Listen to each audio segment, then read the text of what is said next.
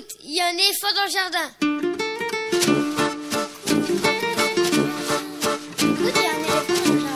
Écoute, il y a un éléphant dans le jardin. Écoute, il y a un éléphant dans le jardin. Hein? Il y a un éléphant dans le jardin. Hein? Il y a un éléphant dans le jardin. Écoute, il y a un éléphant.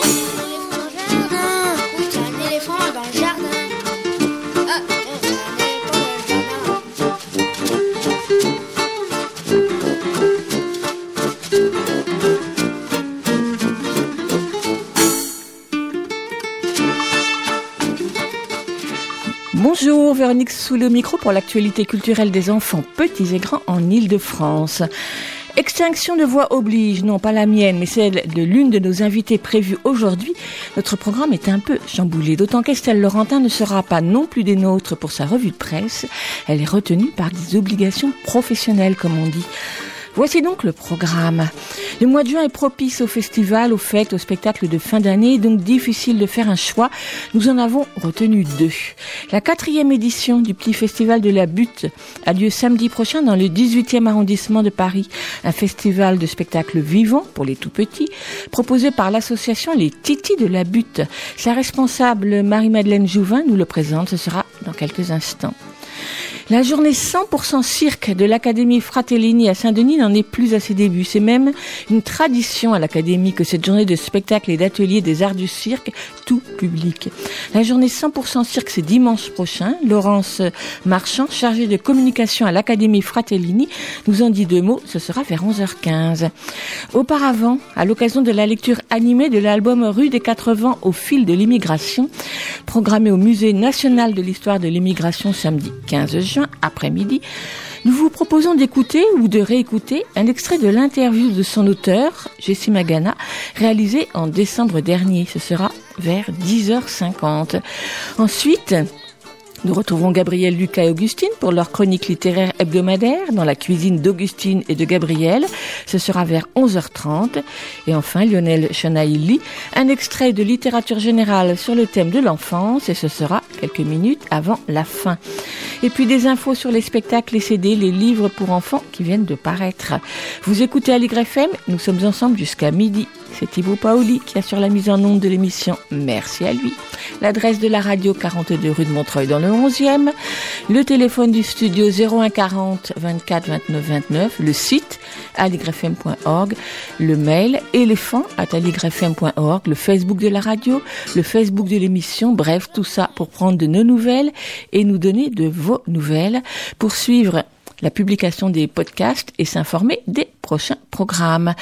La chanson d'éléphant du jour est signée par Pascal Perrotto une nouvelle fois. C'est la 3e que nous écoutons. Il semble donc qu'il nourrisse une affection particulière pour cet animal. La chanson s'intitule « Le petit éléphant ».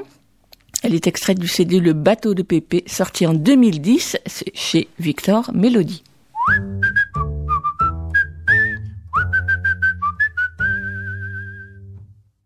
C'était un petit éléphant tout blanc qui vivait avec ses parents. Sa maman lui disait « Mon enfant, que feras-tu quand tu seras grand ?» Il lui répondait « Tu verras, je serai chanteur d'opéra. » Mais les éléphants, c'est embêtant, chantent faux, écoutez plutôt. C'était un petit éléphant tout blanc qui voulait apprendre le chant. Il alla voir le caméléon qui connaissait toutes les chansons. Il fit des gammes et des arpèges, des appoggiatures et des dièzes. Mais les éléphants, c'est embêtant, chantent faux, écoutez plutôt.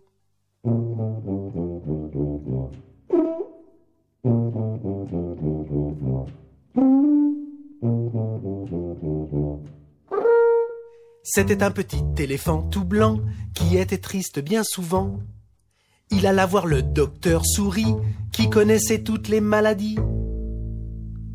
Le petit grignotin lui dit « Ça y est, j'ai trouvé, j'ai compris. Il y a dans votre trompe une toile d'araignée.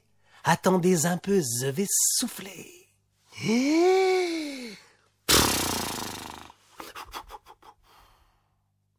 C'était un petit éléphant tout blanc qui depuis chanta parfaitement. Il revêtit ses plus beaux habits, un nœud papillon, une queue de pie. Et ce jour-là, à l'opéra, est née une grande diva. Oh, oh, oh, oh. C'est depuis ce temps que les éléphants chantent bien, et c'est épatant.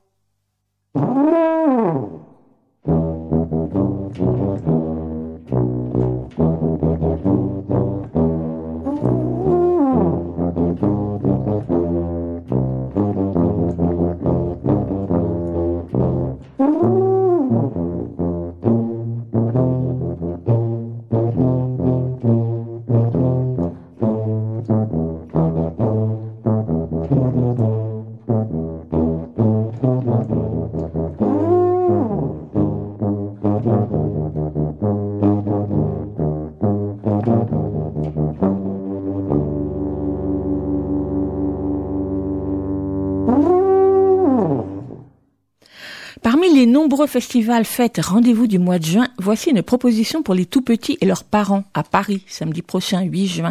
Le petit festival de la Butte, dont c'est la 4e édition, se déroule dans le 18e arrondissement, à la halle Pajol, et plus précisément dans le jardin Rosa-Luxemburg et l'auberge de jeunesse attenante, c'est-à-dire du côté du métro Max Dormoy. Toute la journée, l'association Les Titis de la Goutte d'Or, née à l'initiative de parents dont les enfants sont accueillis dans les crèches de l'arrondissement, propose de nombreux spectacles, certains payants, d'autres gratuits, et également des activités ludiques, entre autres autour de la petite ferme de la Goutte d'Or. On pourra assister au spectacle d'une dizaine de compagnies, comme celui de la conteuse, Florence Desnouveaux, celui de la chorégraphe, Christina Toul, ou encore le concert de la compagnie Rikiki, pour faire danser tout le monde en fin de journée. Petit coup de projecteur donc sur le petit festival de la Butte d'Or, avec Marie-Madeleine Jouvin, responsable du projet et de l'association. Marie-Madeleine, bonjour. Bonjour. Donc il s'agit, si je ne me trompe pas, de la 4e édition de ce festival. Alors entre la première édition et celle-ci, qu'est-ce qui s'est passé qui vous a donné envie de continuer ? Je dirais que c'est le nombre croissant du public, et puis du coup le nombre croissant de yeux qui pétillent et de sourires sur les visages, et je me dis que ça donne encore envie de plus de continuer. Bon, alors je veux bien que vous nous présentiez le festival et ses objectifs, parce que j'étais très rapide en disant que c'était pour les tout-petits et leurs parents. Ben non, mais ça résume pas mal. C'est un festival qui est pour les tout-petits, donc c'est 0-4 ans, donc on est vraiment issus des crèches du 18e arrondissement, et donc la programmation qu'on a réalisée est vraiment destinée à ça. Donc je travaille beaucoup avec un 9-3 Soleil que vous avez présenté il y a pas longtemps, donc ça m'inspire beaucoup, et j'ai trouvé des compagnies que un 9-3 programmé et d'autres qui commencent tout juste, comme Les Fées des Clics, qui nous fait le premier spectacle, qui travaille autour d'un spectacle participatif où les enfants vont être invités, et les parents évidemment vont être invités à participer au spectacle, et on essaye d'ouvrir un peu un plus large public en fin de journée avec justement les Rikiki, où c'est plutôt un concert jazz, rock'n'roll, donc là c'est plutôt tout public, et au milieu de ça il y a la chorale La Voix des Crèches, qui est issue des crèches, donc c'est les auxiliaires des crèches qui sont constitués en chorale et qui vont chanter les comptines que les enfants entendent quotidiennement dans les établissements. Donc ça, on va dire, c'est la ligne artistique des spectacles qui sont présentés. Alors si je ne me trompe pas, je l'ai dit tout à l'heure, il y a une dizaine de compagnies pour lesquelles... Oui, un peu moins. Donc certaines sont très implantées dans le milieu du spectacle, d'autres s'y aventurent pour là ou les premières fois. Mais... en même temps de la présentation de ces spectacles, vous proposez tout au long de la journée des ateliers. Donc il y a une partie plus ludique. Il y a une partie plus ludique. Alors on est partenaire avec l'association Home Sweet Home, qui œuvre depuis longtemps à la Goutte d'Or, qui est un café associatif itinérant qui travaille en direction des familles tout au long de l'année. et qui va animer des ateliers ludiques. Et cette année, pour la première fois, donc comme vous l'avez évoqué, il y a une petite ferme qui va être là avec des lapins et des poules. Ben oui, ça m'intrigue beaucoup.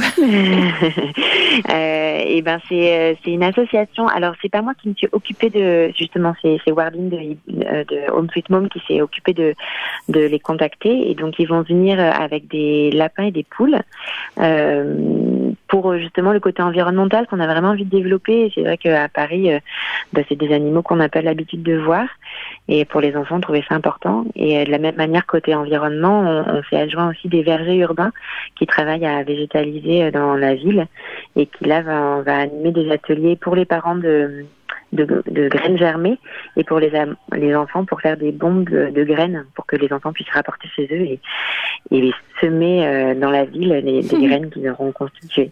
Voilà. Alors, et c'est pour les tout petits, enfin là, pour les bombes de graines, elle me disait dès 1 an et demi, dès qu'ils peuvent manipuler, c'est possible. Et dès qu'ils peuvent traîner sur leurs petites jambes. Qu'est-ce qui fait le festival, ou autrement dit, quels sont vos partenaires? Alors les partenaires, les forts partenaires, c'est la mairie du 18e qui nous soutient depuis le départ, en tout cas financier. Et là, on essaye justement dans l'idée au départ, on était vraiment une association bénévole où on a dit qu'on voulait faire un truc chouette. Et puis en fait, on voit que ça peut vraiment prendre de l'ampleur. Donc là, c'est la première année qu'on a fait des demandes de subventions et de partenariats financiers qui n'ont pas encore abouti, mais c'est normal, c'est nouveau au final. Il faut être patient. C'est ça, il faut être patient. Mais la mairie du 18e nous soutient vraiment énormément financièrement.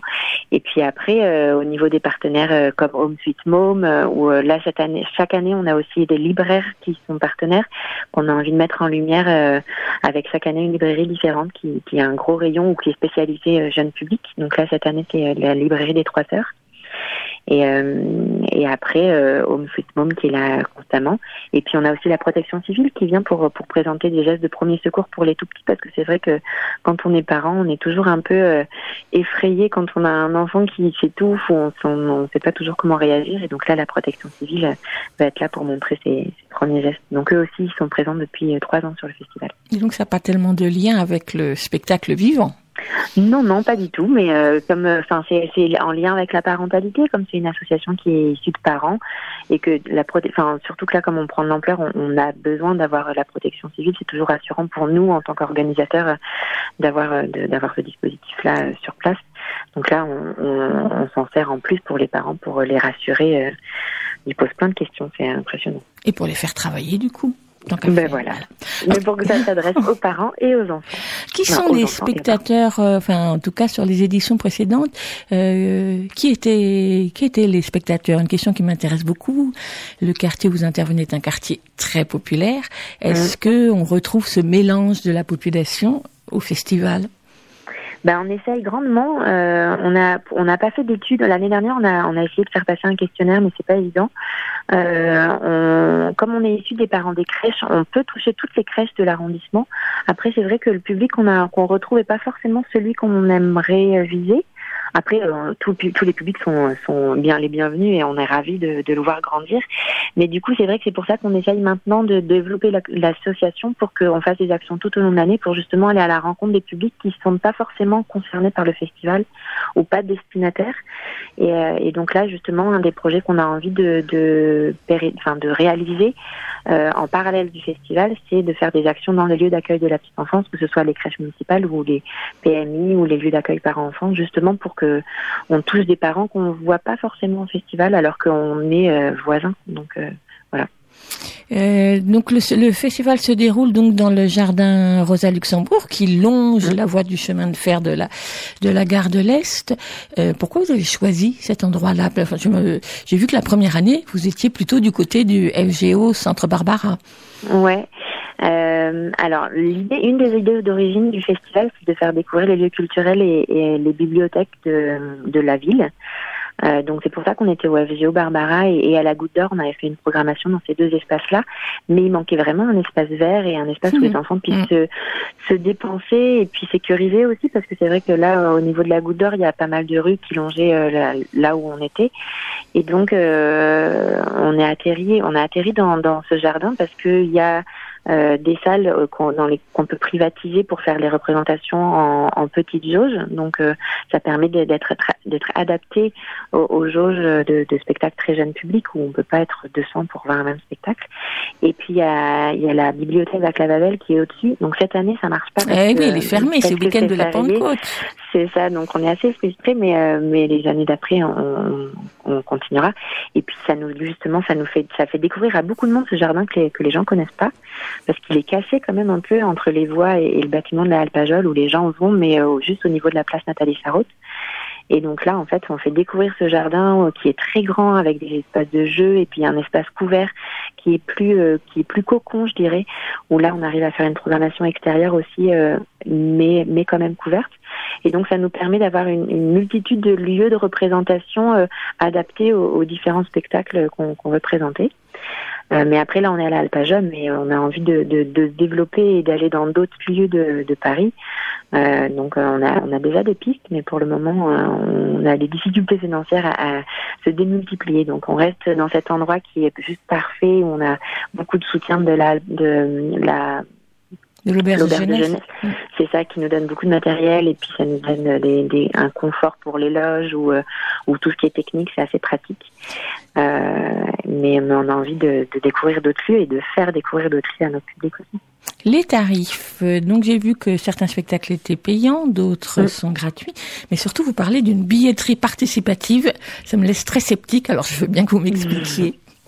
Alors on appelle ça une billetterie solidaire, il y a un petit quiproquo sur le nom, on appelle ça solidaire, dans l'idée où justement les gens peuvent donner en fonction de leurs envies, en fonction de leurs besoins, et puis ça permet aussi aux gens de se questionner à un moment sur qu'est-ce que c'est qu'un spectacle, qu'est-ce que ça représente, et qu'est-ce que c'est qu'un festival, et quel coût c'est, et du coup de donner à chacun la possibilité de participer à la hauteur qu'il a envie.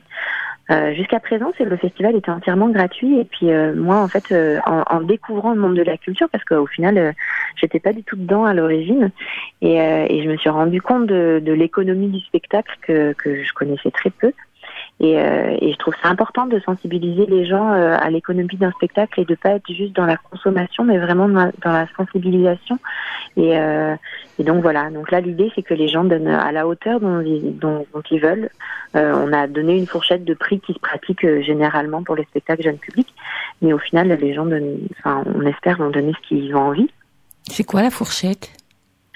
Ce qui se pratique régulièrement pour le jeune public, ça varie entre 5 et 15 euros. Et puis après, c'est des prix qui changent suivant si c'est pour le spectacle, pour les enfants ou pour les adultes. Mais les fourchettes de prix, c'est souvent entre 15 et 15 euros. C'est quand même beaucoup pour une famille. Donc. Oui, bien sûr. Mais c'est pour ça, c'est compliqué. Mais par exemple, j'étais allée voir Vox à la Bastille de la compagnie d'Albussy. Et là, on était à 20 euros. Oui, mais ce sont les... Donc... Oui, mais ce sont les théâtres quasi nationaux. Voilà, mais c'est très rare le spectacle très jeune public en national et c'était intéressant de voir ça dans ce cadre-là. Mais donc voilà, là on a donné une fourchette 5-15 pour montrer la diversité et pour dire que c'est chacun donne au final ce qu'il considère juste.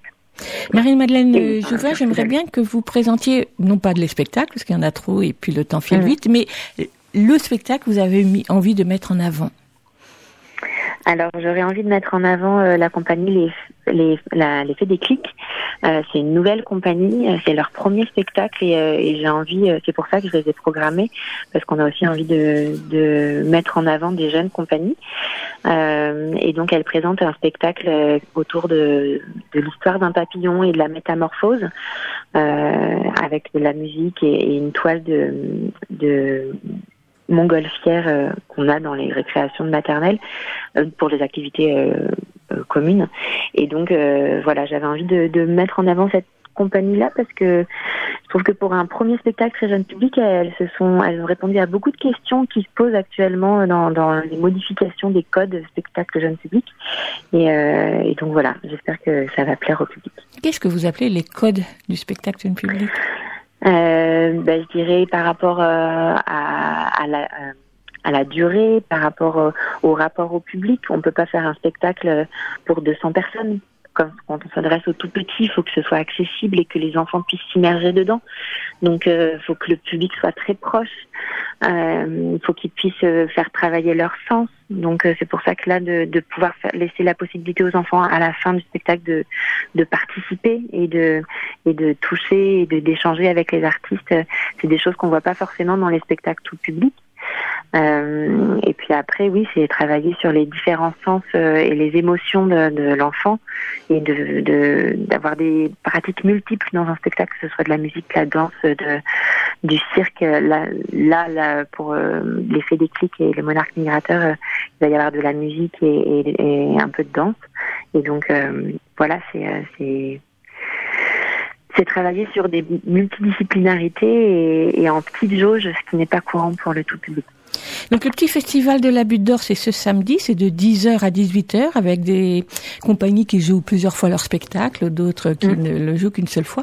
Alors on va se quitter avec le groupe Rikiki, dont le CD Les Vacances Zone ABC et la Corse aussi paraît le 21 juin, distribué par l'autre distribution, mais c'est avant tout un spectacle dans lequel on retrouve Laetitia et Virginie Daïdé et Pascal Perrotto, qu'on entend souvent sur cette antenne. Exactement. Alors comment vous avez choisi le groupe Rikiki? Ils sont du 18e arrondissement. Et du coup, c'est eux qui m'ont contacté parce qu'ils avaient entendu parler du festival. Et puis, j'ai découvert leurs propositions. Et j'aimais bien leur dynamisme. Et puis, de pouvoir s'adresser au très jeune public, au jeune public, parce que là, c'est pour un peu plus grand. Oui, il s'agit d'école, là. Oui, c'est ça. Surtout le sujet de ce nouveau spectacle. Mais j'ai trouvé que leur dynamique et le fait qu'ils créent leurs textes et la multitude d'instruments pouvaient plaire à notre public. Donc voilà. Mais puis ils sont du 18e arrondissement et comme depuis le départ on essaye de valoriser les acteurs locaux. J'ai trouvé ça vraiment chouette. Et puis là, ce sera leur première représentation pour ce nouveau spectacle. Alors on va pouvoir venir les soutenir. Merci beaucoup, Marie-Madeleine. Voilà. Merci beaucoup à vous. Jouvin, on se retrouve donc samedi au festival, au petit festival de la Butte d'Or. Et la chanson qu'on va écouter, c'est pas une chanson d'école puisqu'il s'agit de La Révolution des Doudous. Merci à vous. Merci beaucoup.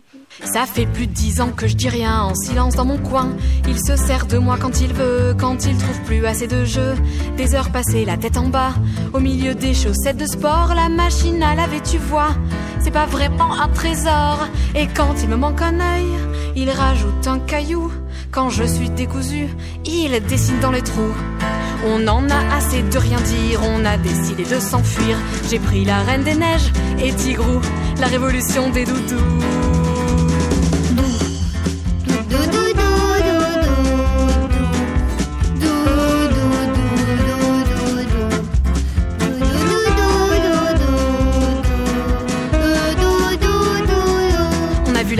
De Chine, on a joué de la mandoline. Plus besoin de prétendre d'être muet. Nous on passe tout notre temps à causer. T'as vraiment cru qu'on bougeait pas, qu'on restait là-bas, tranquille chez toi? Nous on part courir des marathons avec Pumba et Timon. On se retrouve en Inde et puis à Katmandou. On part voir les lamas au fin fond du Pérou. On en a assez de rien faire, on part faire le tour de la terre. J'ai pris la Reine des Neiges et Tigrou, la révolution des doudous.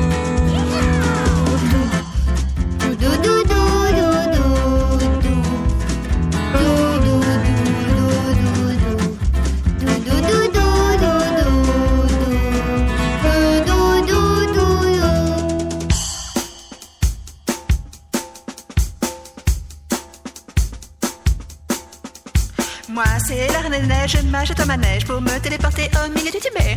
Moi, c'est Dark Vador, je pars où j'adore, ramasser de l'or au fond du Salvador. Moi, Mickey, je pourrais me faire décoiffer au fond de l'Uruguay, apprendre à me dandiner, manger des scarabées. Moi, Balou, je veux partir au Pérou, prends rendez-vous pour me faire des tatous, si, des tatous partout.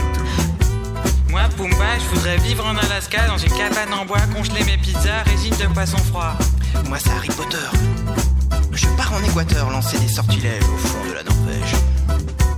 Moi c'est Dracula, promis je mords pas et je serai sympa du pôle Nord au Kenya.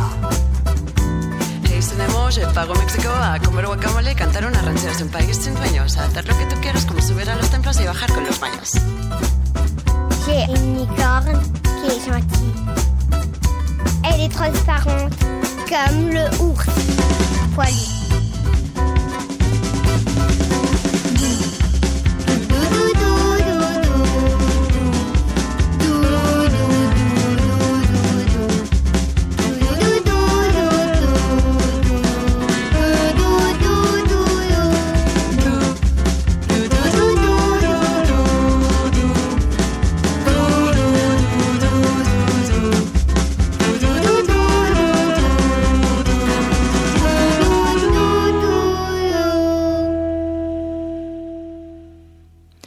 Samedi 15 juin après-midi, le Musée national de l'histoire de l'immigration propose une lecture animée pour les enfants de l'album de Jessie Magana, illustré par Magali Attiogbé, Rue des 4 vents au fil de l'immigration.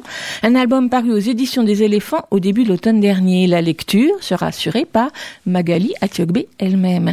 Cet album grand format met en scène une rue citadine en 1890 qui se déploie sur toute la largeur de la double page avec ses habitations, les magasins, l'école, l'usine, ses habitants, ses badauds, ses commerçants et ses travailleurs. Une illustration pleine de détails que le texte sur le rabat vient commenter. Il présente Marcel, l'Auvergnat, Marco l'Italien et les autres habitants venus d'ailleurs s'installer ici. Page suivante, 10 ans plus tard, 1900, la même rue qui a vu arriver d'autres nouveaux habitants, juifs de Russie et qui font déjà partie de l'histoire de cette rue. 1915, 1925, 1938, jusqu'à aujourd'hui, 2018, de double page en double page, la rue évolue et se transforme, ses habitants aussi, en fonction des nouvelles vagues d'immigration. Tous des Français venus d'ailleurs.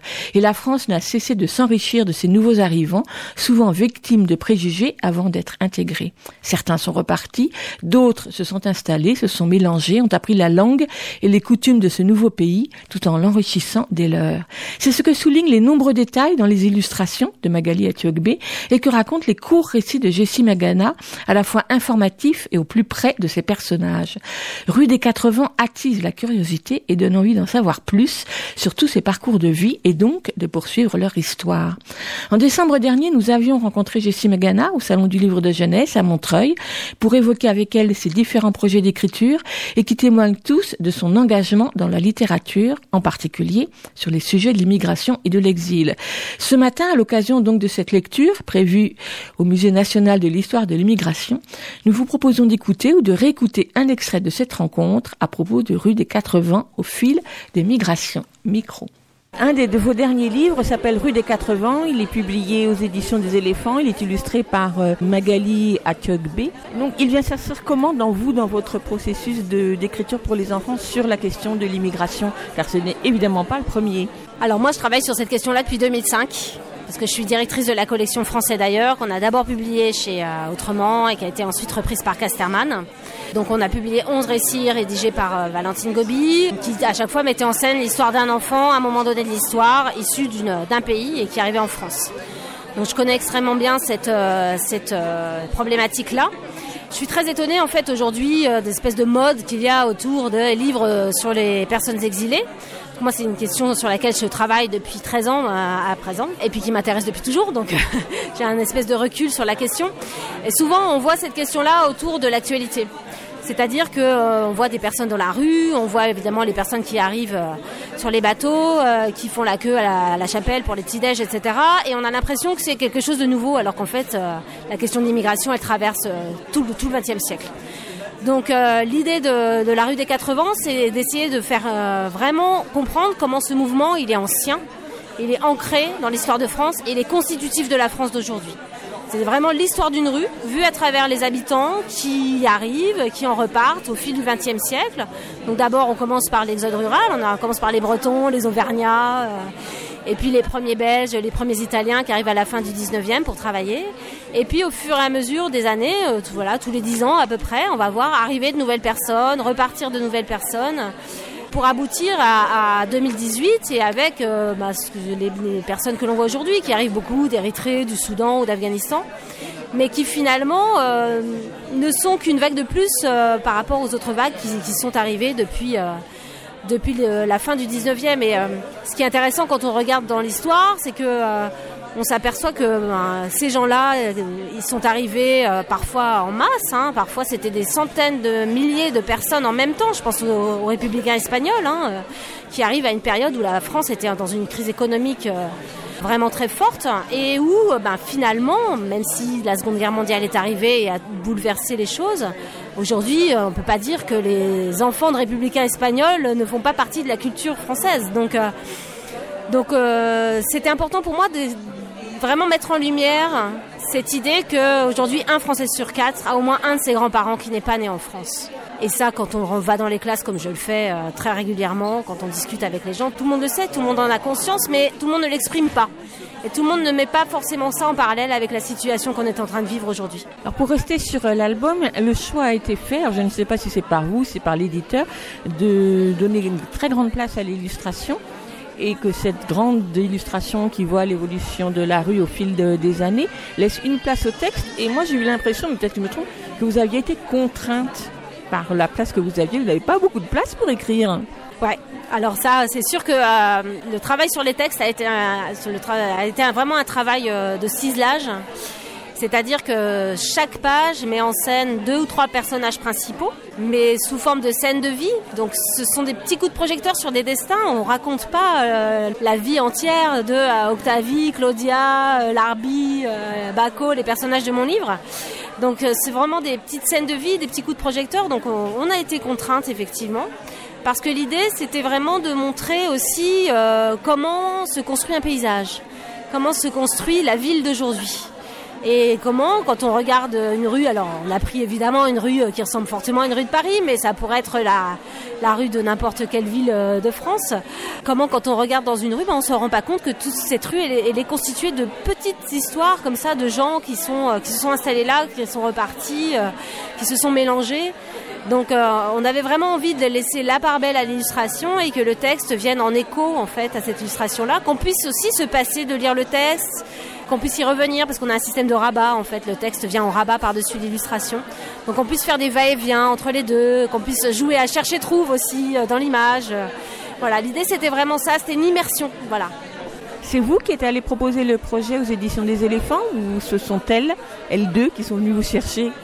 Ce sont elles qui sont venues me chercher parce qu'elles avaient publié un livre qui s'appelle Cité Babel, qui est un livre qui montre un immeuble où à chaque étage évoluent des familles de religions différentes. Elles avaient envie de faire une version horizontale de ce livre-là, en racontant l'histoire d'une rue à travers les vagues d'immigration qui l'ont traversée. Elles avaient juste cette idée comme ça, rien de plus, hein. C'était ces 3 mots que je viens de vous dire.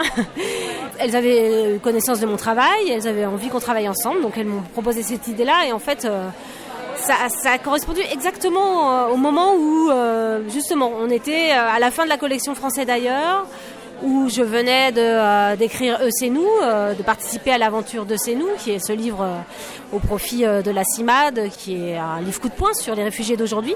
Et je me suis dit, ce besoin d'histoire, avec la collection Français d'ailleurs, on l'a fait pendant des années, est-ce qu'il ne faut pas essayer de trouver une autre forme ? Et quand elles m'ont proposé ça, je me suis dit, bah oui, c'est peut-être la bonne forme et le bon moment.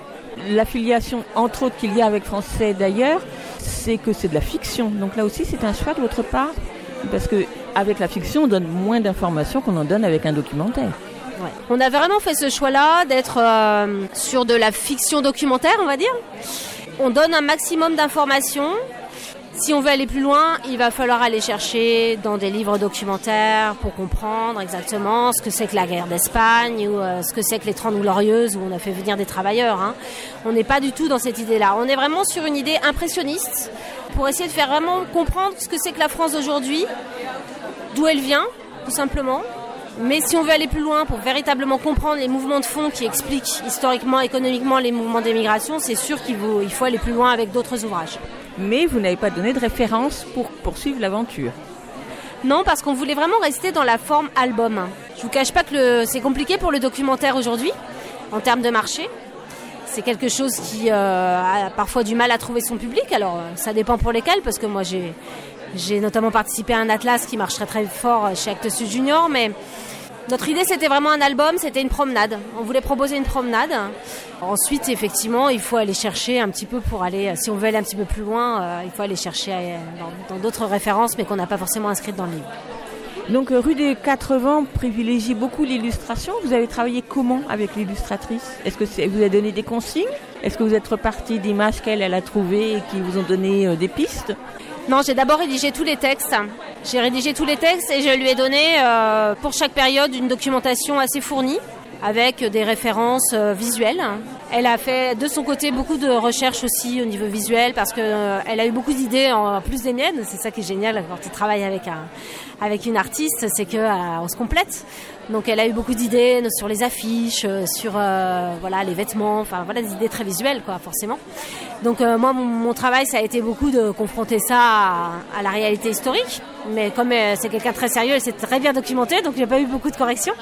Il a vraiment travaillé à partir de mes textes, à partir de la documentation.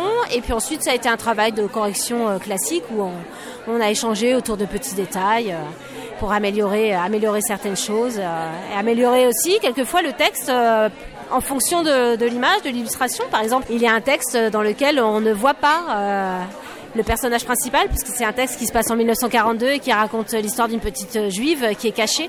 Donc c'est la seule page du livre où on ne voit pas la petite fille, en fait, dans l'image. Elle est cachée derrière une fenêtre fermée.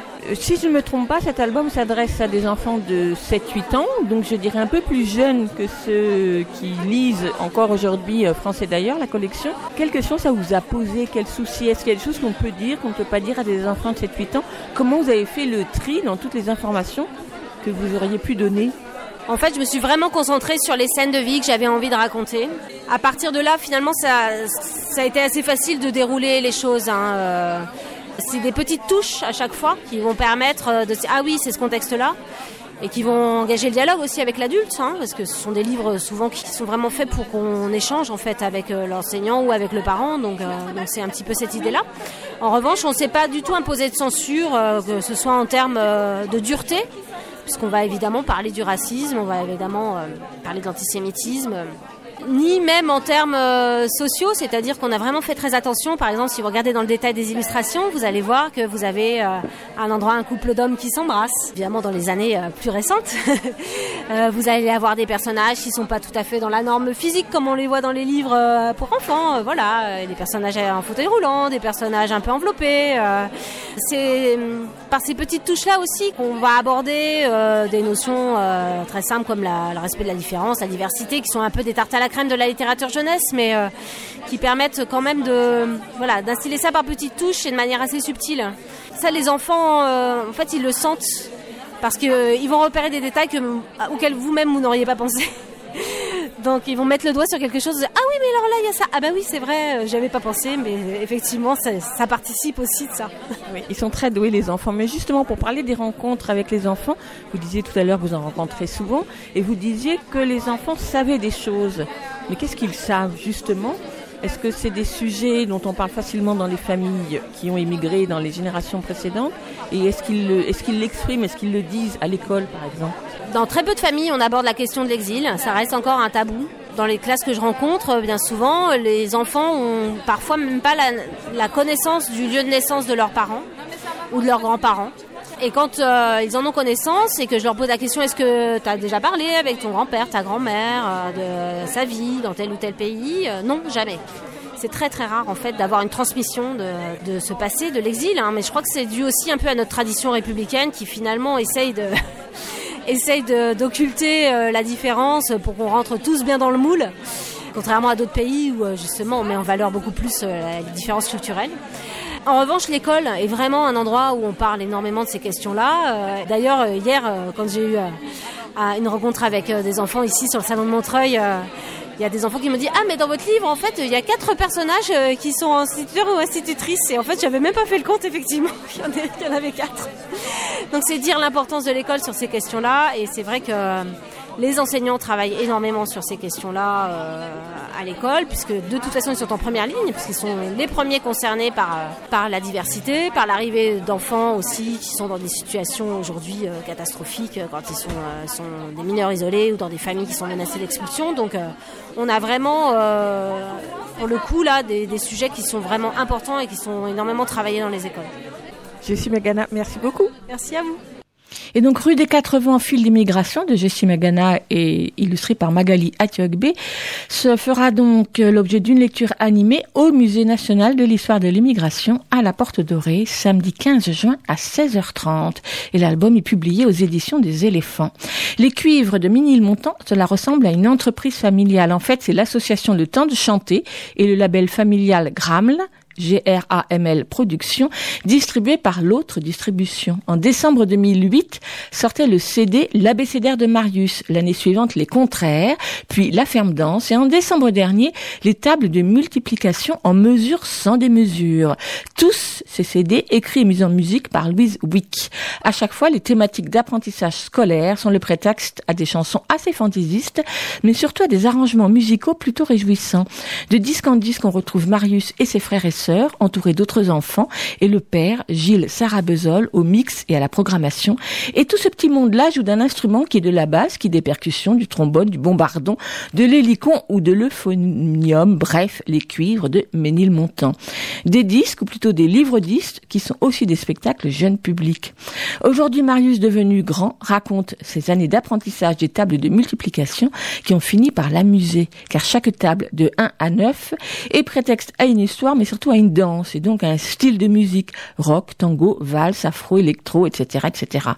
Le livre CD se présente sous la forme d'un loporello, c'est-à-dire un long dépliant, illustré par Raoul de La Fontaine, qui reprend le texte des chansons, tandis qu'on peut télécharger les partitions sur le site de l'association. Et tout de suite, je vous propose d'écouter la table de multiplication par 4, ou plutôt 4R.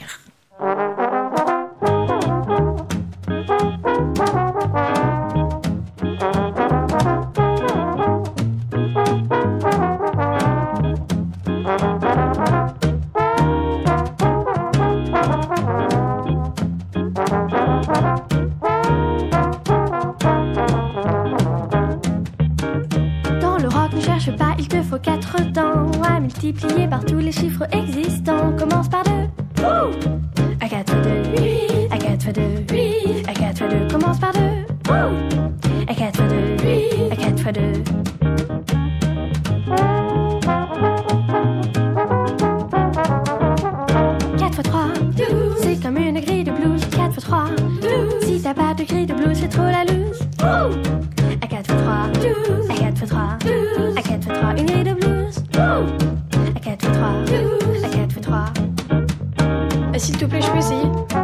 Arrêtez-vous, s'il vous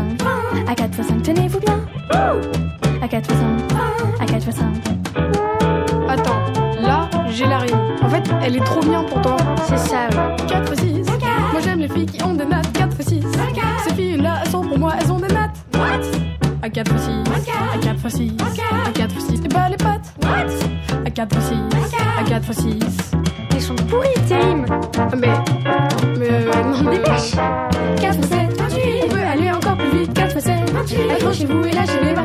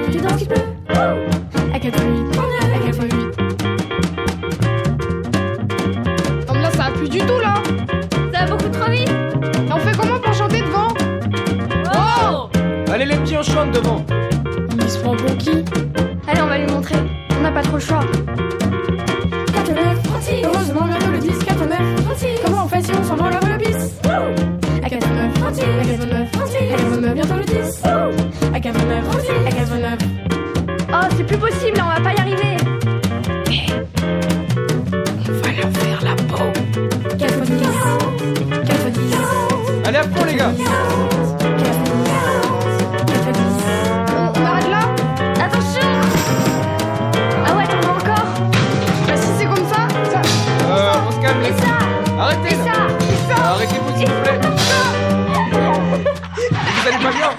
Vous êtes fous, non ? Ah, si c'est comme ça, je m'occupe. Aligre FM 93.1, écoute, il y a un éléphant dans le jardin. L'Académie Fratellini est un centre de formation aux arts du cirque pour de futurs professionnels, une école amateur pour les enfants, et c'est aussi une programmation régulière de spectacles avec des rendez-vous pour le public. L'un de ces rendez-vous, et pas le moindre, c'est la journée 100% cirque qui aura lieu dimanche prochain, le 8 juin, de 10h à 22h à l'Académie Fratellini à Saint-Denis, donc à 2 pas de Paris par le RER. Toute la journée, un peu partout dans l'espace, dedans et dehors, des spectacles ou des numéros pour les enfants, comme pour les adultes, réalisés en particulier par les apprentis circassiens en cours ou en fin d'études, mais également par des compagnies invitées, ainsi que des ateliers de découverte des arts du cirque. Et puis la journée se prolongera par un bal en soirée. S'il fait beau, et il fera beau, cela promet de bons moments, tant les jeunes apprentis sont au taquet pour faire de cette journée un véritable temps de rencontre et de découverte, souvent joyeux, car ils ont la passion pour ce métier, pour cette pratique artistique qu'ils ont choisie et sont en train d'apprendre. Mais pour nous en parler plus précisément, Laurence Marchand, chargée de communication à l'Académie Fratellini, est au téléphone. Bonjour Laurence. Bonjour.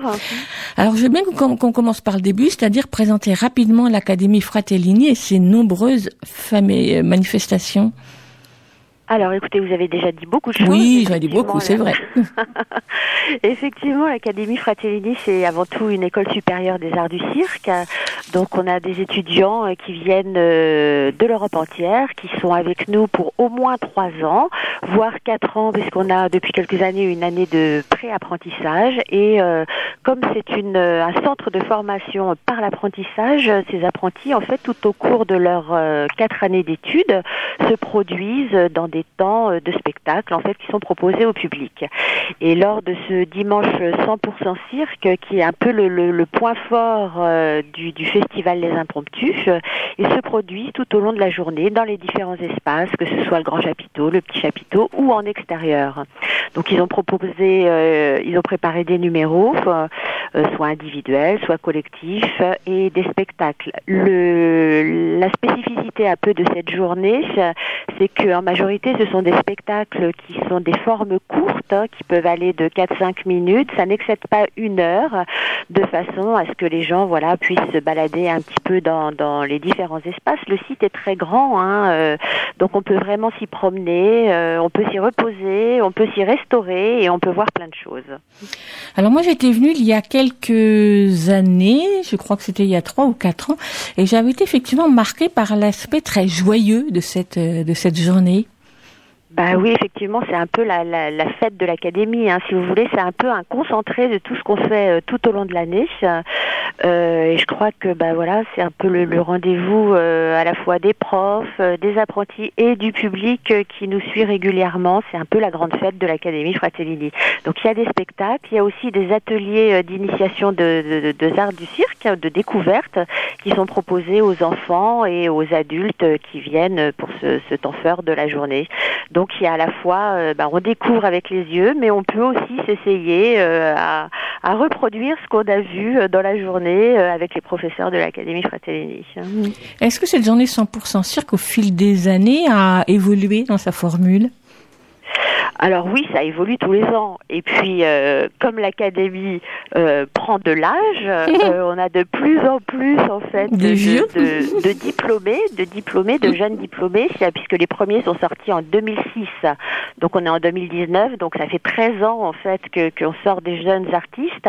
Et de plus en plus, certains d'entre eux profitent de cette journée pour s'y produire en fait, soit pour montrer un numéro qu'ils ont travaillé dans l'année, une création qui est en cours de fabrication ou un spectacle qui est en tournée. Donc cette année, effectivement, c'est le cas de l'Envolée Cirque avec Pauline Barbou et Jeanne Radgu, qui sont 2 danseuses sur quadrice. Alors les danseuses sur quadrice, en fait, c'est un système de cordes aériennes qu'elles ont conçues elles-mêmes et avec lesquelles elles font des acrobaties en aérien. Elles ont été diplômées en 2012 et elles reviennent cette année pour proposer leur spectacle qui s'appelle Lichen. C'est aussi le cas de Mathias Pilet qui se produit dans un numéro, lui, en solo, qui s'appelle La Fuite, où il va nous parler un peu des réfugiés d'hier ou d'aujourd'hui. aujourd'hui. Donc vous voyez, tous les ans en fait le festival s'enrichit avec des propositions qui nous viennent directement de nos jeunes diplômés. Et on a aussi des temps qui sont proposés par des artistes, alors qu'ils sont des artistes qui souvent travaillent avec nous dans la saison. C'est le cas là de la compagnie Lunatique avec Cécile Moreno qui a souvent travaillé en fait pour mettre en piste des apprentis pour des petits spectacles qu'on proposait au jeune public et qui revient cette année avec une création qui s'appelle Twinkle et qui cette fois est une création pour le très très jeune public. Oui, mais moins de 3 ans. Une petite forme qui est proposée pour les bébés dès la naissance, évidemment avec leurs parents ou leurs accompagnateurs. Voilà, et ça c'est le premier petit spectacle qui va ouvrir ce dimanche 100% cirque dès 11h le matin. Et puis, il va y en avoir un autre pour les petits qu'on a pu voir à différents endroits d'ailleurs. Il s'agit de l'Agadou. Et là, si j'ai bien compris, c'est une sorte de convention que vous avez avec la Maison des Jonglages de la Courneuve ou pas du tout ? J'ai pas bien compris votre question, excusez-moi. Vous parlez de l'Agadou, un spectacle qui est proposé en convention, en partenariat avec la Maison des Jonglages de la Courneuve. Et donc je voulais savoir si vous aviez un rapprochement particulier avec la Maison des Jonglages de la Courneuve. Oui, alors effectivement, on travaille souvent avec eux. On a des partenariats, soit des échanges de public, etc., ou soit des spectacles qu'on accueille dans le cadre. Vous savez que la Maison des Jonglages de la Courneuve propose un festival, la rencontre des jonglages. Oui, c'est il n'y a pas longtemps. Avril. Voilà, c'était en avril dernier et on a accueilli effectivement un spectacle de jonglage dans ce cadre-là. Et puis, une nouveauté de cette année, c'est, si j'ai bien compris, que c'est la première fois que vous proposez un 100% kids pour les enfants des écoles de Saint-Denis. Exactement. Donc ça, c'est le temps de spectacle qui ouvre le Festival des Impromptus. Ça a commencé ce matin, donc c'est tout frais. Le spectacle a eu lieu à 10h ce matin. Et effectivement, c'est des propositions qui sont vraiment adressées pour le jeune public. Mais c'est un temps de festival qui se déroule sur le temps scolaire. Donc ce sont en fait les élèves des maternelles, des primaires et des collèges qui viennent assister aux différents spectacles qu'on a proposés par tranche d'âge et qui se déroule là encore dans les différents espaces de l'Académie.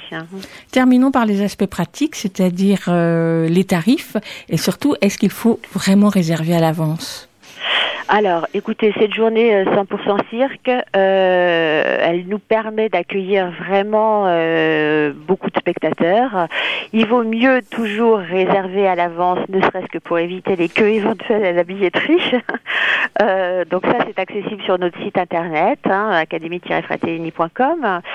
Et puis, il y a le premier spectacle dont je vous parlais tout à l'heure, dimanche matin, Twinkle, qui s'adresse vraiment pour les très très jeunes enfants, et là la jauge est vraiment limitée et priorité est donnée vraiment aux très très jeunes enfants, quoi. Mais sinon après tous les autres spectacles, enfin tout le reste de la journée, il y a possibilité de voir des choses sans problème. Les tarifs ? Alors, les tarifs pour la journée, en fait, on prend son billet pour la journée. Ça va de 4 € pour les enfants jusqu'à le tarif plein et de 15 € pour un adulte. Et on propose évidemment des passes famille qui sont pour deux adultes et 2 enfants, puisque c'est une journée effectivement qui est vraiment une journée qu'on peut savourer en famille, puisqu'il y en a vraiment pour tous les âges. Et là, pour 4 personnes, si on habite une ville de pleine commune, donc c'est les 9 villes qui sont autour de l'Académie, c'est 20 € pour 4 personnes toute la journée, sinon c'est 30 €, ce qui reste quand même des tarifs très très accessibles pour la journée. On peut aussi se restaurer sur place, il y aura des food trucks et des associations dionysiennes qui proposeront tout au long de la journée des produits de qualité fait maison. Et on rajoutera juste que l'Académie Fratellini, il suffit de prendre le RER D, c'est ça. Et de descendre à Saint-Denis, Stade de France. Exactement, c'est la première station après Gare du Nord. C'est vraiment à 5 minutes de Gare du Nord ou à 10 minutes de Châtelet-Les Halles, donc c'est tout à fait accessible. Et c'est tout près de la station. Ah, c'est vraiment quand on sort de la station, on est vraiment à 50 mètres à pied sur la droite. Voilà, et on voit le chapiteau du RER. Tout à fait. Merci beaucoup Laurence Marchand. Et donc il s'agit de la journée 100% cirque dimanche prochain à l'Académie Fratellini. Merci à vous.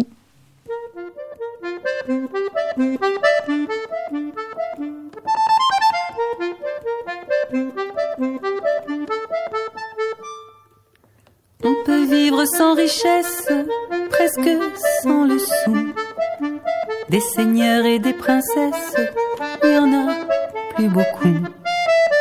Mais vivre sans tendresse, on ne le pourrait pas. Non, non, non, non, on ne le pourrait pas. On peut vivre sans la gloire qui ne prouve rien. Être inconnu dans l'histoire et s'en trouver bien. Mais vivre sans tendresse, il n'en est pas question. Non, non, non, non, il n'en est pas question.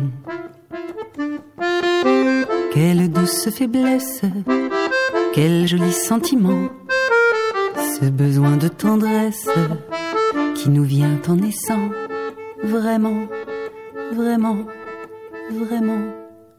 Le travail est nécessaire, mais s'il faut rester des semaines sans rien faire, eh bien, on s'y fait. Mais vivre sans tendresse, le temps vous paraît long.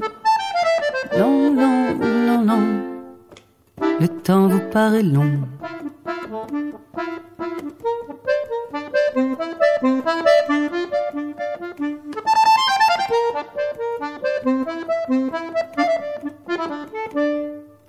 Dans le feu de la jeunesse naissent les plaisirs, et l'amour fait des prouesses pour nous éblouir.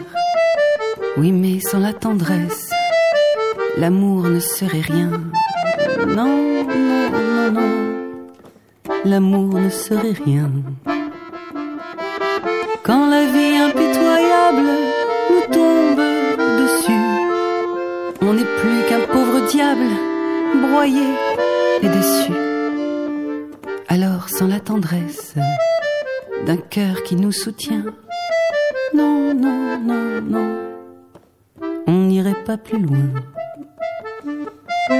Un enfant vous embrasse parce qu'on le rend heureux. Tous nos chagrins s'effacent, on a les larmes aux yeux. Mon Dieu, mon Dieu. Dans votre immense sagesse, immense ferveur, faites donc pleuvoir sans cesse au fond de nos cœurs des torrents de tendresse pour que règne l'amour. Règne l'amour jusqu'à la fin des jours.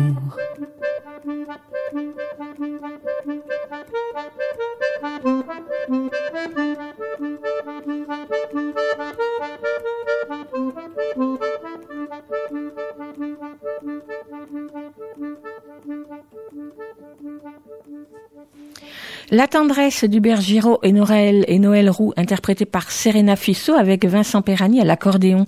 Extrait de leur CD So Quiet, je sais pas comment on dit, So Quiet, je parle très mal anglais, qui sort cette semaine chez ACT Musique. Ce disque que Serena Fissot nous avait présenté à ce micro en avril dernier ne s'adresse pas particulièrement aux enfants. N'empêche, toutes les reprises ou chansons traditionnelles qu'il contient sont de celles qu'ils chantent à la maison à leurs deux enfants et qu'ils ont eu envie de regrouper sur ce CD. Augustine a 11 ans et elle dévore les bouquins. Gabriel, son père, lui aussi passionné par les livres jeunesse, anime la Marumo, un site consacré à l'actualité du livre jeunesse. Il adore également faire la cuisine. C'est d'ailleurs dans la cuisine qu'Augustine et Gabriel aiment se retrouver pour parler de leur lecture et ils nous en font profiter. Voici Dans la cuisine d'Augustine et de Gabriel, une chronique mitonnée au retour de l'école. Dans la cuisine d'Augustine et de Gabriel.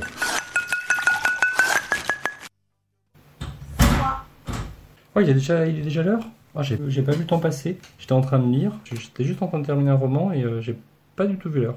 Ça va, ça s'est bien passé l'école ? Ouais. Tu lisais quoi ? Une année chez les Stevenson. C'est un livre d'Anna Alison Levy qui est sorti chez Milan. C'est assez passionnant. Enfin, c'est vraiment une année dans une famille un peu particulière puisque c'est une famille où il y a que des garçons. Il y a quatre garçons et deux pères. Mais c'est une famille, j'ai envie de dire, tout ce qu'il y a plus classique. Du coup, c'est une famille recomposée, puisque... Ah non, c'est pas une famille recomposée. Avec des enfants adoptés. Il y a des enfants adoptés par contre, oui. Ils sont tous les quatre adoptés. Ils viennent tous les quatre de coins différents du monde, mais il n'y a pas de mère. Enfin, ils ont des mères, mais ils vivent entièrement avec leurs deux pères. Moi, ce que j'ai aimé en plus dans le roman, c'est que chaque personnage existe vraiment. Enfin, ils ont vraiment des caractéristiques chacun. Ils ont l'autrice a développé pour chaque personnage vraiment toute une histoire. Par exemple, tu as Ellie qui a 10 ans, qui change d'école, donc il rentre dans une école de surdoués, donc il ne sera plus avec ses frères. C'est lui qui a choisi d'aller dans cette école, mais ça ne va pas se passer comme il le souhaitait. Il y a Sam qui, un soir d'Halloween, invente des histoires pour les autres, qui va se prendre de passion pour le fait d'inventer des histoires comme ça, et qui, au final, va être engagé dans une troupe de comédie musicale, la troupe de l'école, quoi. Mais qui en même temps se pose la question, est-ce qu'il peut continuer le foot et être dans la comédie musicale, parce qu'il y a des entraînements pour les deux, quoi. Enfin les répétitions et les entraînements. Qui encore ? Il y a Jax, il doit faire un exposé pour l'école sur les anciens combattants, et donc il a décidé d'aller poser des questions à son voisin, mais leur voisin il est horrible, donc il a peur de lui poser des questions. Et puis il y a Castor qui est le plus petit. Alors Castor lui, il a 6 ans, il s'invente tout le temps des personnages imaginaires, etc. Il raconte à ses deux pères qu'il a fait la connaissance d'une petite fille qui s'appelle Marmotte et qui a deux mamans.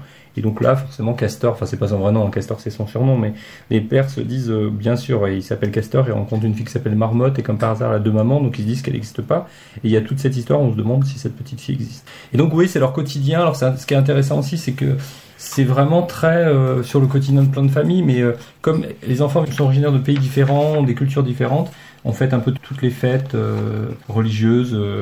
C'est un super livre sur la découverte des autres et puis des différentes cultures. Je vais dire un extrait. Alors, chaque chapitre commence par un petit mot. Par exemple, là, c'est un mot scotché sur la boîte à sandwich, mais une autre fois, ça va être un mot sur le frigo ou un mail ou quelque chose comme ça. Là, c'est un mot donc scotché sur la boîte à sandwich. Détends-toi, lève les yeux, souris, parle à ton voisin. Ton livre ne va pas disparaître par magie. Bisous, Daddy. Selon les calculs d'Eli, Daddy se trouvait dans la classe de Castor depuis 16 minutes, ou 960 secondes. Mais en raison d'un phénomène, connu d'après ses souvenirs sous le nom de dissonance cognitive, Ellie avait l'impression d'attendre depuis au moins une heure. Il envisageait de klaxonner tout doucement, comme Daddy le jour où papa était entré dans l'épicerie fine pour acheter une simple baguette et avait fini par parler fromage avec les épiciers pendant 20 minutes. Mais il n'osa pas. Chez les Stevenson, toucher au klaxon était interdit, depuis que Jax et Henry avaient réussi à le bloquer tout en jouant à qui appuierait dessus le plus fort. L'incident s'était produit le lendemain de leur retour de vacances. Monsieur Nelson avait hurlé et menacé d'appeler la police. Une réaction absurde pour Ellie. Ce n'était pas comme si eux-mêmes avaient apprécié les 3 quarts d'heure nécessaires pour trouver le bon câble et arrêter ce bruit. Donc tu vois, c'est des petites choses de leur vie, etc. Moi, j'ai trouvé que c'était hyper intéressant aussi d'avoir un livre avec deux pères, parce que les familles concernées sont contentes d'avoir des gens comme eux dans un livre, et puis pour les autres personnes, c'est intéressant de voir d'autres formes de famille.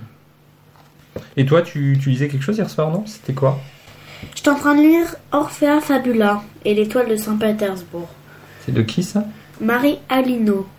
D'accord. Et c'est sorti chez Pulp Fiction. D'accord, comme d'habitude.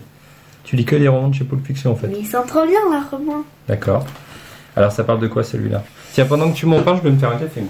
Alors, celui-là, il parle d'une petite fille qui est une ado normale pour ses parents, toutes ses amies et tout ça. Mais en réalité, en fait, c'est une espionne qui fait partie de... Comment dire ? Un regroupement d'espions, voilà, qui s'appelle le CORPS. Comme le corps, oui. C'est le PS, d'accord. Et en fait, dans ce roman-là, sa mission, ça va être de retrouver un bijou qui a disparu. Et c'est un bijou très précieux pour les danseurs, parce que c'est un bijou qui se donne aux grands danseurs qui doivent être récompensés, qui ont bien dansé et tout ça. Comme ça parle de danse, ça t'a plu comme tu fais de la danse ? Oui. Tu m'en lis un passage ? Alors. Je me lève et m'apprête à partir quand j'entends soudain des voix. Pas un geste. Matilda Feliskovna Kchesinskaya, vous êtes en état d'arrestation. Je bondis et me retourne pour découvrir 2 policiers armés pour tentative d'assassinat et de haute trahison. Veuillez nous suivre, s'il vous plaît. Les 2 hommes en uniforme empoignent Matilda par le bras et elle semble beaucoup trop stupéfaite pour réagir. À côté d'elle, Marius reste immobile, mais il ne paraît pas surpris. Donc Marius, en fait, c'est le... Marius Petit Pas, le grand danseur. « Ma chère amie, lui dit-il sur un ton glacé, vous avez déjà causé assez de soucis comme ça. Votre manque de discernement me désole, mais je n'avais pas le choix. Marius, s'indigne Mathilda estomaquée, vous ne pouvez pas me faire ça. Elle commence enfin à se débattre, mais les policiers l'entraînent malgré elle.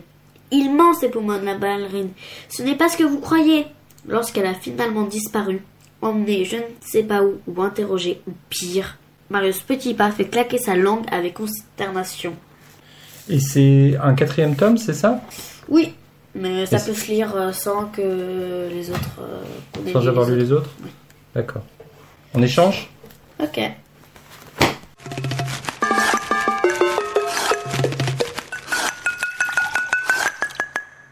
Augustine a présenté Orphea Fabula et l'étoile de Saint-Pétersbourg de Marie Alino aux éditions Pulp Fiction. Un roman qui fait 200 pages et qui coûte une dizaine d'euros. Gabriel, lui, a présenté Une année chez les Stevenson de Dana Allison Levy, traduit de l'américain par Sarah Daly, édité aux éditions Milan en 2018, 250 pages et il coûte 13 euros. Cyril Magui, auteur, compositeur, interprète, guitariste, a de nombreuses cordes à son arc, ou plutôt à sa guitare. Entre autres, celle de mener des ateliers musicaux avec des enfants, de créer des spectacles pour enfants, mais pas seulement pour eux, et celle d'être passionné par le blues d'hier et d'aujourd'hui, qu'il joue de façon intense et passionnée, au point d'être allé jusqu'à Memphis et dans le Mississippi, sur les terrains du Delta Blues. De là est née son envie de raconter l'histoire de la naissance du blues aux enfants, d'abord pour un spectacle, puis pour un enregistrement qui paraît sous forme de livre CD, édité par le label Dans la forêt, Les Bedaines de Coton, ou la vie de Charlie Patton, un bluesman du Delta. Une histoire en chanson de Cyril Magui, illustrée par Bertrand Lanche. Charlie Patton, guitariste, né en 1891 dans le Mississippi, quelques années donc après l'abolition de l'esclavage. C'est là, dans la ferme de Hockney et ses champs de coton, que le musicien fera naître le Delta Blues, le premier style de blues, dont lui et Robert Johnson restent les deux artistes incontournables. La guitare, parfois jouée avec un bottleneck, un tube de métal qu'on fait glisser sur les cordes, et l'harmonica, ils sont les instruments les plus utilisés, mais il y a aussi la washboard, la planche à laver en alu sur laquelle on frotte et tape avec des dés à coudre, ou encore la contrebasse, autant d'instruments joués par Cyril Magui et les musiciens qui l'accompagnent. En 13 chansons, Cyril Magui raconte la vie de Charlie Patton, celui qu'il qualifie de vagabond musicien, qui aimait faire la fête, séduire les femmes, faire la bagarre et bien sûr jouer de la musique. Les Bedaines de Coton, ce sont les riches fermiers blancs qui exploitent les travailleurs noirs dans les champs, mais ce sont aussi les énormes ballots de coton portés sur le dos. Cyril Magui a écrit paroles et musiques de plusieurs d'entre elles. Pour d'autres, il a arrangé et adapté à partir de motifs de chansons de Patton ou de Johnson. Toutes les chansons sont superbes, autant par les arrangements musicaux et les jeux des instruments, que par l'interprétation à plusieurs voix qui donne toute leur puissance aux paroles et dégage une belle énergie. Certaines chansons sont très gaies, très rythmées, d'autres plus âpres, bien sûr. Dans le livre, les paroles de toutes les chansons sont illustrées par Bertrand Lanche avec une mise en couleur par Yann Autray. Justement un trait noir, épais, vif, qui ne manque pas d'humour, des couleurs qui se déclinent sur une palette de brun et de bleu, des plans et une mise en page très variée, rendent cet album très dynamique. Un grand bravo, donc. Les Bedaines de Coton ou la vie de Charlie Patton, un bluesman du Delta, c'est une histoire en chanson de Cyril Magui, illustrée par Bertrand Lanche, éditée par le label Dans la forêt, sortie cette semaine en librairie ou sur les plateformes digitales, 19,90 €, donc 20 €, soyons clairs, à partir de 6 ans et pour tous. Et on écoute la chanson « Dans le sud, c'est la misère ». Ce n'est donc pas la plus gaie, mais bon, c'est comme ça. Le soir, je pense à nos pères qui un jour ont bravé le feu. Esclaves libérés de leurs fers, au cou, aux mains, aux pieds terreux. Dans le sud, c'est la misère, le masque blanc est dangereux. On cultive la terre, c'est un travail très laborieux. Et beaucoup de nos frères, dans les champs, ont fermé les yeux. Dans le sud, c'est la misère, les Bedaines sont des monstres heureux. Les Bedaines de coton, un appétit de glouton.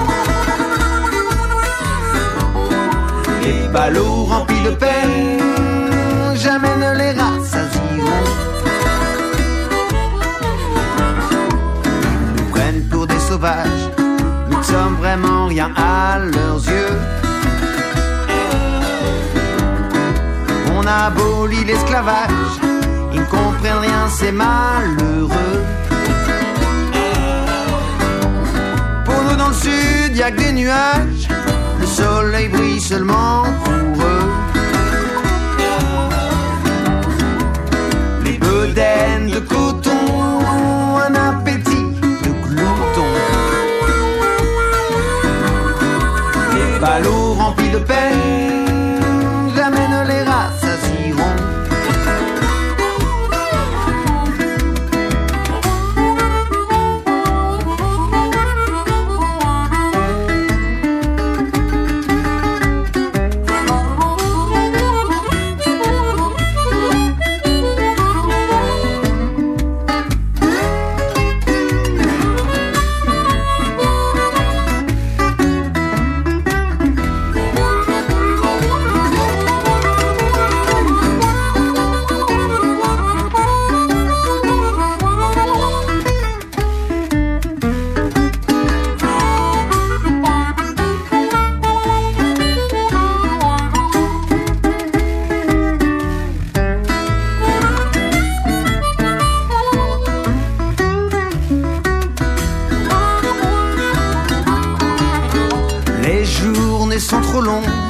Je garde tout ce noir sous les ongles.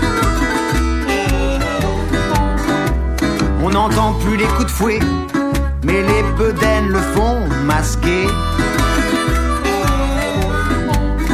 Dans le sud, c'est le cacaca qui décide et qui fait la loi.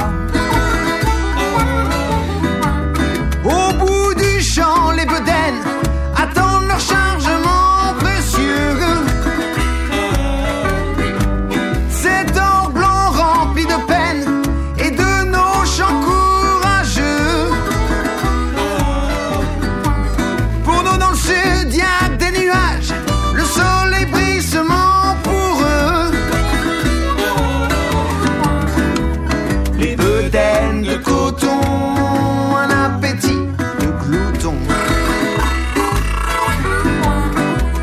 Ballot rempli de peine, jamais ne les rassasieront.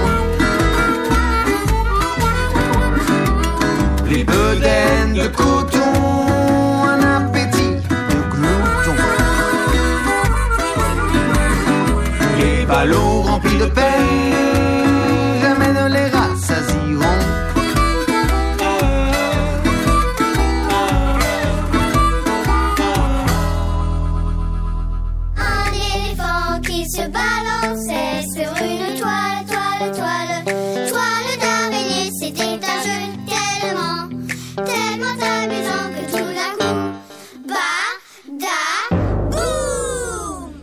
Après la chronique d'Augustine et de Gabriel autour des romans, voici Un éléphant dans les pages, notre chronique autour des livres pour enfants dans lesquels un éléphant s'est glissé quelque part, dans un coin de l'image ou au détour d'une phrase, prenant majestueusement la pause. Et comme ils sont nombreux, nous avons le choix et nous choisissons ceux qui nous ont particulièrement plu. Voici un album pour donner un avant-goût des vacances d'été qui approchent puisqu'il se déroule sur la plage au bord de l'eau. Il s'agit de Le Château de Sable d'Enad Safarti aux éditions Cambourakis, une plage envahie de vacanciers à tous, sur laquelle s'installe la petite héroïne et ses deux parents, parasol, bouée, seau et pelle, et même le petit hamster en peluche qui a droit lui aussi à une serviette pour s'allonger. J'aime construire des châteaux, alors j'ai fait un château de sable, informe-t-elle d'emblée le lecteur.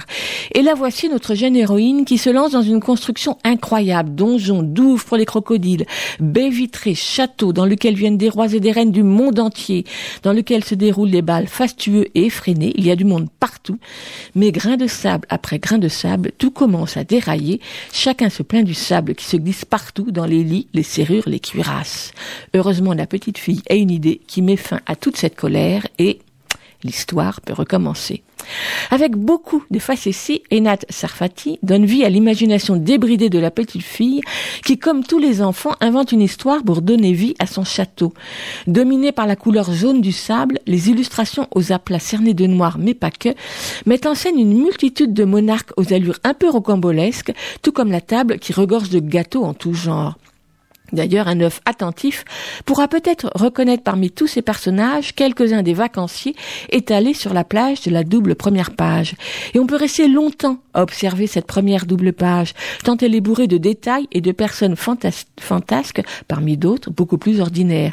Une sirène et son amoureux, un pélican duquel émerge la tête d'un enfant dans son bec, un monsieur Hulot sur son siège, une petite fille qui arrose des cactus, et tout en haut à gauche, un éléphant, ou plutôt un éléphanteau, portant maillot de bain rose et bob sur la tête, assis sur sa serviette. Le plan en coupe du château, avec ses multiples salles, laisse apercevoir, elle aussi, de nombreux détails.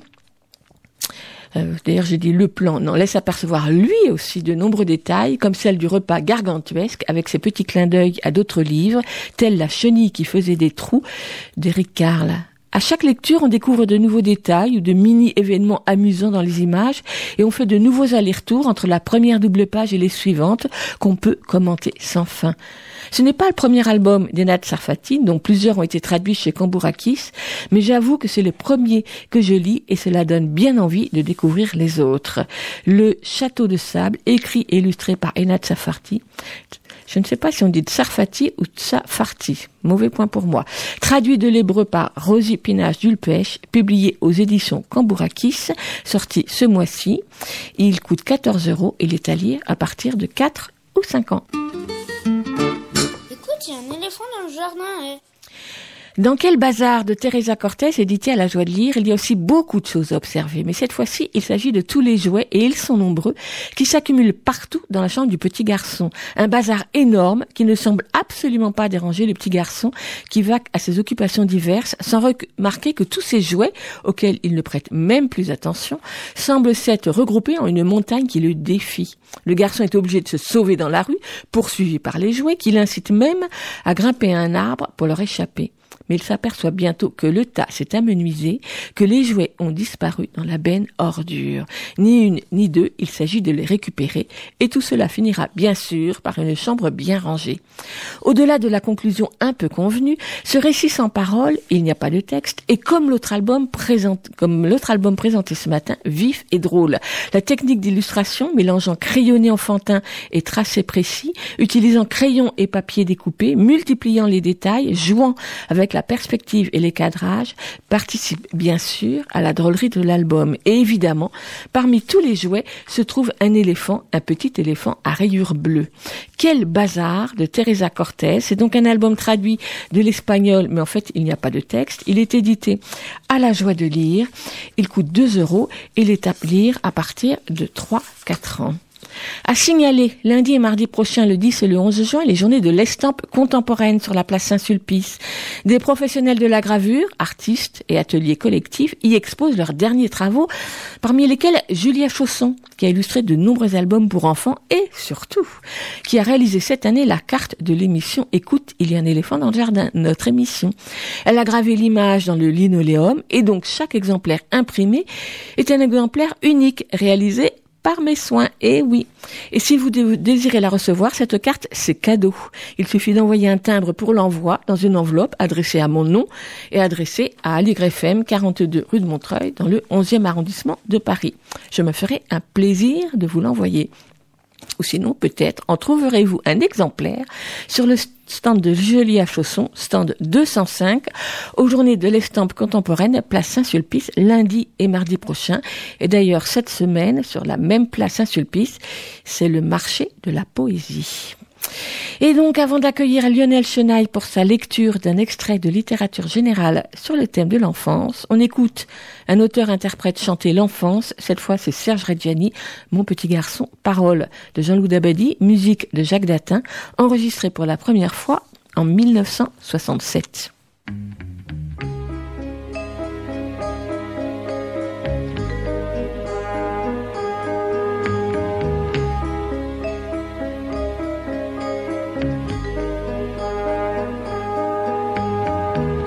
Ce soir, mon petit garçon, mon enfant, mon amour, il pleut sur la maison, mon garçon, mon amour. Comme tu lui ressembles, on reste tous les deux, on va bien jouer ensemble. on est là tous les deux, seuls. Ce soir, elle ne rentre pas, je ne sais plus, je ne sais pas.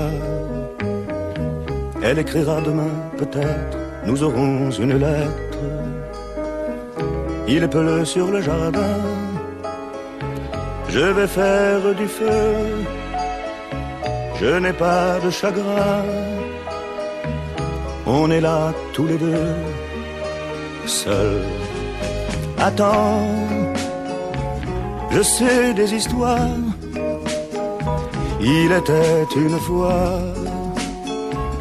Il pleut dans ma mémoire, je crois, ne pleure pas. Attends, je sais des histoires, mais il fait un peu froid ce soir. Une histoire de gens qui s'aiment, une histoire de gens qui s'aiment. Tu vas voir, ne t'en vas pas, ne me laisse pas. Je ne sais plus faire du feu, mon enfant, mon amour. Je ne peux plus grand-chose, mon garçon, mon amour. Comme tu lui ressembles, on est là tous les deux, perdus parmi les choses, dans cette grande chambre, seul. On va jouer à la guerre et tu t'endormiras. Ce soir il ne sera pas là, je ne sais plus, je ne sais pas. Je n'aime pas l'hiver, il n'y a plus de feu, il n'y a plus rien à faire qu'à jouer tous les deux, seuls. Attends, je sais des histoires, il était une fois. Je n'ai plus de mémoire, je crois, ne pleure pas. Attends, je sais des histoires, mais il est un peu tard ce soir.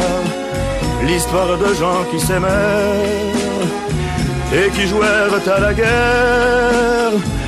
Écoute-moi, elle n'est plus là. Non, ne pleure pas.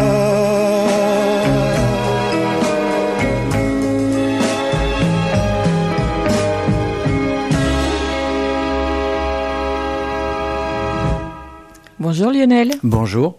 Quelle est la lecture du jour? Alors aujourd'hui, il s'agit d'un livre qui est sorti il n'y a pas très longtemps, qui s'appelle Jacques à la guerre de Philippe Toréton. Philippe Toréton, c'est bien celui que l'on connaît comme comédien, mais qui a déjà écrit plusieurs livres. Notamment, il avait écrit un livre sur sa grand-mère qui s'appelait Mémé, dont j'avais lu un extrait, très joli livre. Et là, il s'agit de son père. C'est le roman de son père et ça s'appelle Jacques à la guerre. C'est Philippe Toréton.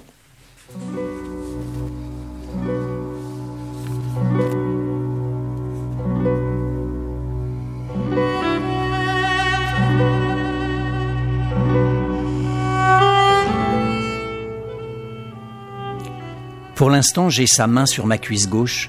Il me parle de ses clients que l'on va visiter et sa voiture file sur les routes nationales de cette Normandie printanière.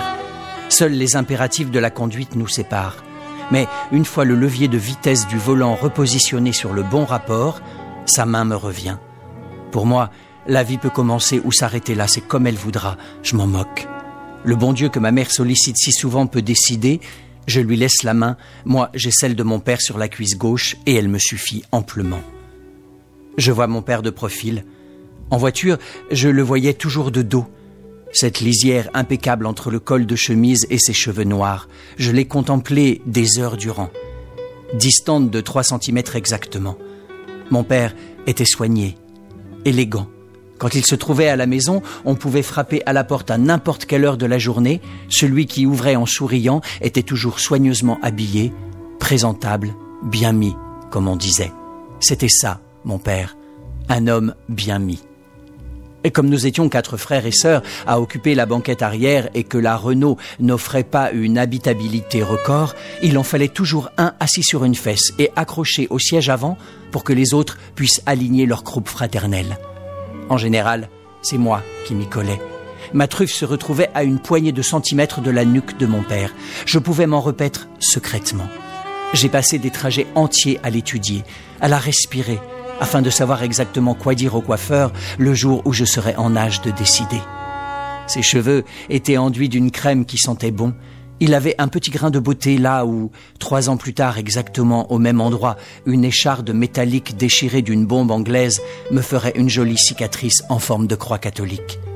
Lui, c'était un grain de beauté, juste à mi-chemin entre la base de ses cheveux et son col de chemise, légèrement sur la gauche. En avait-il ailleurs ? Je ne pourrais le dire, je ne l'ai jamais vu torse nu et je pense que ma mère serait bien en peine de répondre. J'aimais les plis de son cou lorsque sa tête tournait de droite et de gauche. Les plis, les cheveux, les cols de chemise, la crème lissante et la voiture, c'était mon père. C'était une première, car d'habitude le privilège des sorties entre hommes revenait à mon frère. Je les ai vus partir plus d'une fois faire des choses que je n'avais pas à savoir. Ce frère plus vif, plus habile aux filles, brillant, répondant et drôle, agaçant et charmeur, je l'aimais et je le maudissais. Il déflorait tout avant moi. Quoi que je fasse, il l'avait fait.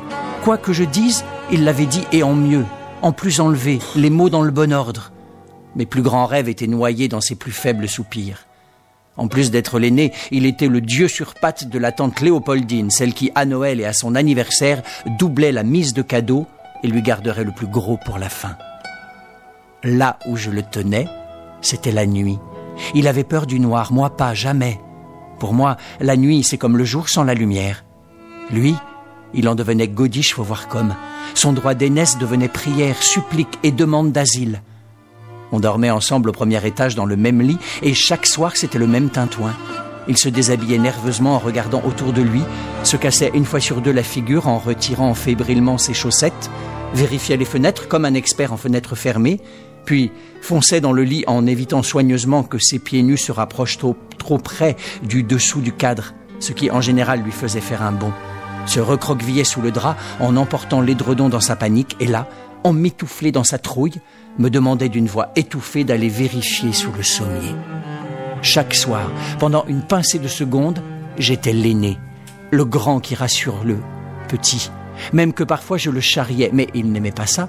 Et comme cet animal pouvait me faire la lippe pendant des jours, je préférais vérifier sans rien dire. Je l'aimais, il le savait, et ça me rendait faible. Ce frère aîné s'appelait André. Mon père s'appelait André. Et moi, c'était Jacques. En regardant mon père de profil, je me disais que plus tard, je n'aurais qu'un enfant, un fils. Et c'est tout.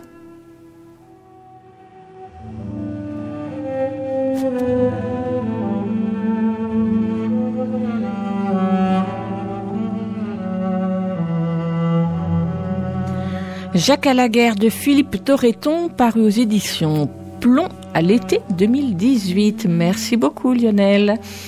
Écoute, il y a un éléphant dans le jardin, c'est terminé. On se retrouve mercredi prochain à 10h30 pour un nouveau numéro d'Écoute. Il y a un éléphant dans le jardin. Grand merci à Thibaut Paoli qui a assuré la mise en onde de l'émission. Nous vous souhaitons une bonne journée. À plus, à la prochaine. À plus, à la prochaine.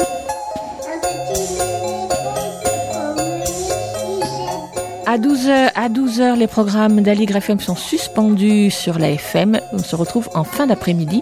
En attendant, c'est Cause commune. Et après, youpi ! À la prochaine ! À plus ! Super ! À la prochaine ! À plus ! À la prochaine ! À plus ! À la prochaine ! À plus ! À la prochaine !